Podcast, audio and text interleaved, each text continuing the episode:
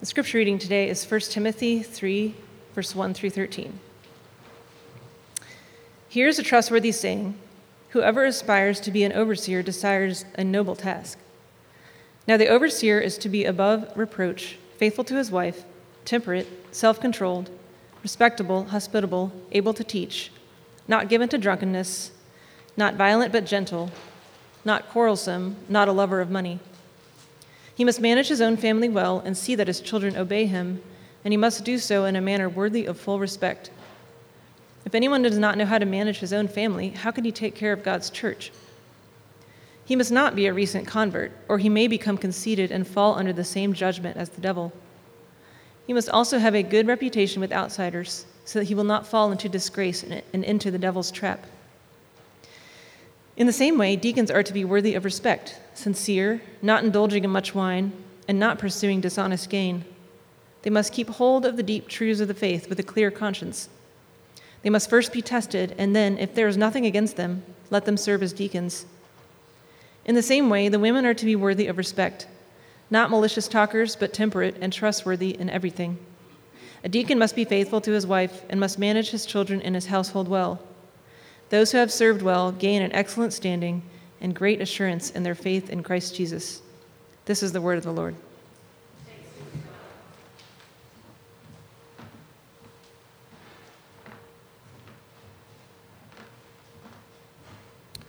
So, what Heidi just read is one of the passages in the New Testament that outline the requirements for those who serve in church leadership. And as such, a passage like this one can be helpful for structuring the church, it's helpful for training people for ministry positions. Uh, passage like this can be very helpful for protecting the church from abusive leaders. So, in, in, uh, in various ways, a passage like this can be helpful for a church. But let's face it, if you've had a long, tough week and you just need some encouragement or comfort today, this is probably not the passage that you would turn to, is it? These verses uh, basically contain instructional material for how to organize and operate a well run church. Some, some, some people actually find these verses distressing because they don't really like organized religion. Um, church leaders often find these verses depressing because it can be really hard to live up to these standards. And, and, and most people in the church just kind of find these, these verses dry and irrelevant because, come on, what does this have to do with me? Well, what, what I'd like to suggest this morning is that even in a passage like this one, we see God's love.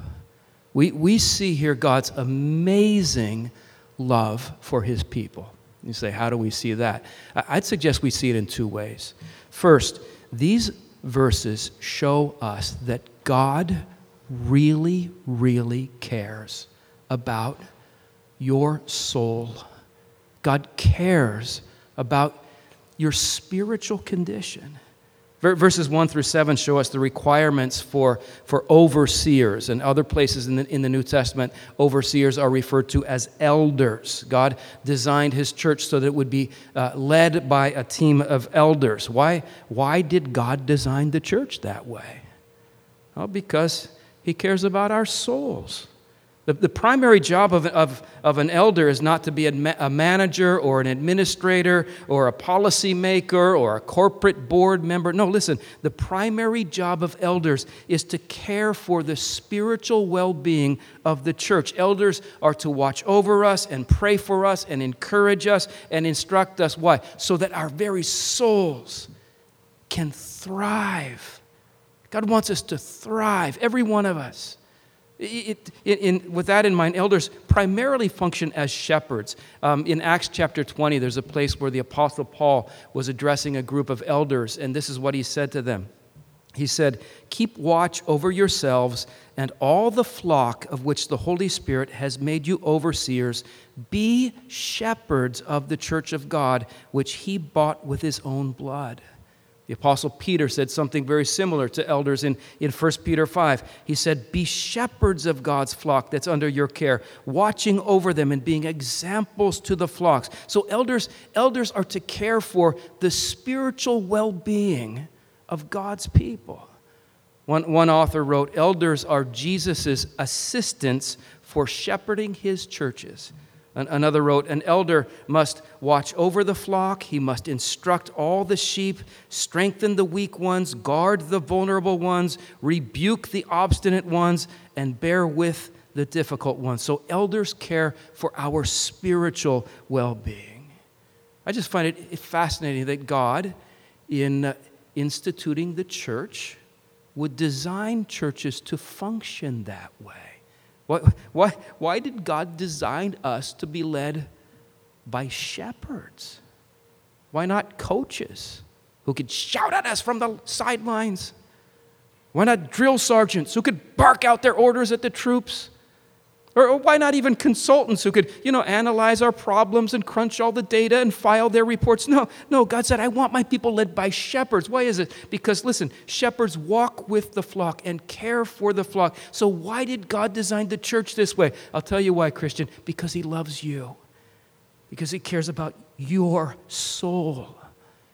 You'll notice when you look at verses 1 through 7 the qualifications for an elder. You'll, you'll, notice, did you notice that very little is said here about an elder's abilities? Elders, elders do not have to be great scholars. They don't have to be great orators. They, they don't have to be visionary leaders. In fact, if you look at the, the, the, the descriptions there, verse 1 through 7, the only real talent or ability that's mentioned is at the end of verse 2 able to teach. In other words, to be an elder, one must be familiar enough with Scripture that, that he's able just to instruct and encourage other believers from God's Word. That's, that's the only ability mentioned. Everything else here, it's focused on the elder's character, the elder's integrity, the elder's inner life. In other words, I think you could say that God cares more about who an elder is than about what an elder has the ability to do. Now, Christian, let me ask you a question. Did you know that God feels that same way about you? Whether you're an elder or not, God's, listen, God's primary concern is not how smart you are or how attractive you are or, or how popular or productive you are. Listen, God cares about your soul, He cares about you. He wants you in your inner being to thrive. Why? Because He loves you. Now, if you're familiar with the ministry of Jesus, I bet that, surprise, that idea does not surprise you. Some of you know this verse, Luke 19, verse 10. Jesus said, The Son of Man came to do what? To recruit the best players for his team. No. The Son of Man came to hire the smartest workers for his firm. No. The Son, the Son of Man came to enroll the top students in his school. No. What did Jesus say? Remember? He said, The Son of Man came to seek and to save the lost. The reason that Jesus came was to rescue and, and, and, redeem and restore broken people like me, broken people like you. So here's my point God really cares about you, about your soul. And because He cares about your soul, He designed communities of faith to, to function this way. He just designed us to set apart a whole team of leaders whose primary job is just to shepherd you. So, how does a passage like this show us the love of God? First, it shows us that God cares about your soul.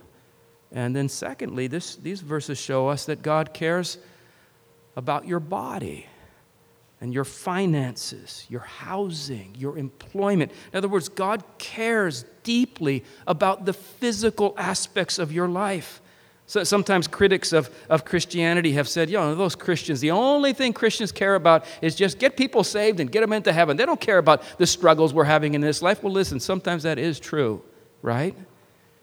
But to the, the degree that that criticism describes a church, it's describing a church that's not living up to the biblical example of Christianity, right? See, listen, if you look here at verses 8 through 12, you, you see the requirements for those who serve as deacons. What are deacons?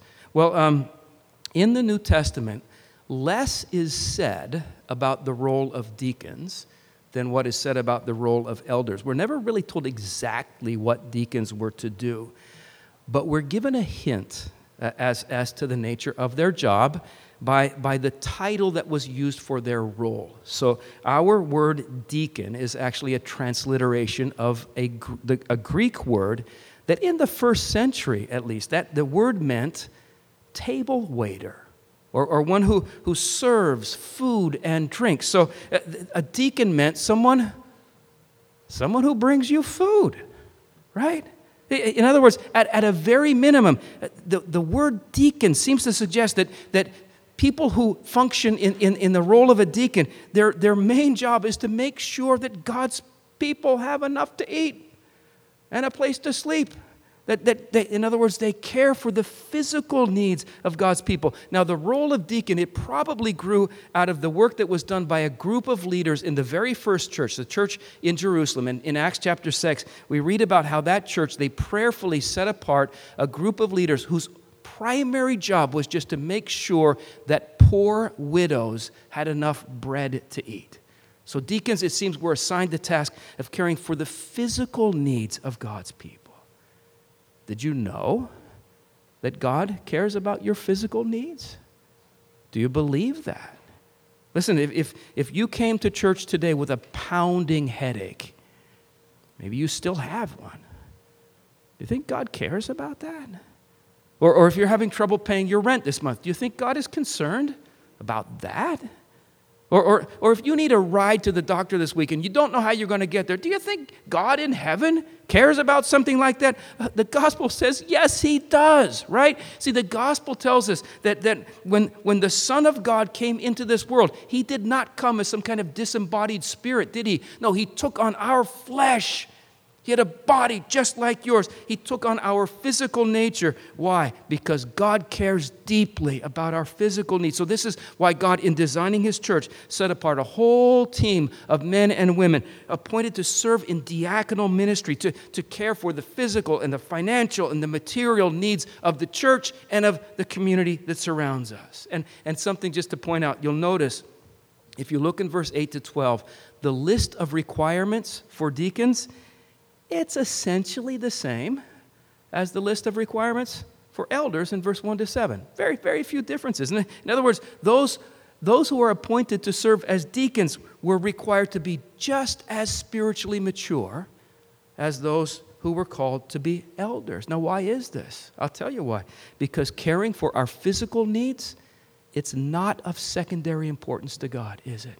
God, so God cares about every aspect of who you are.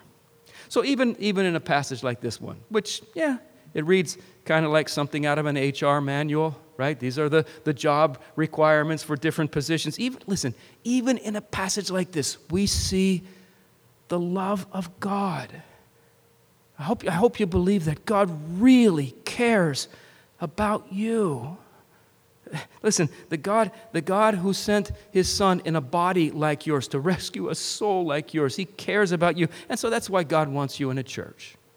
And that's why God wants the church to have these leadership teams. And listen, church, that's why we need to pray for our leaders, don't we?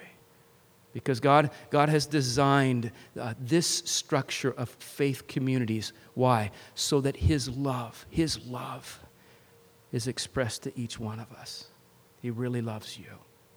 Let's pray together.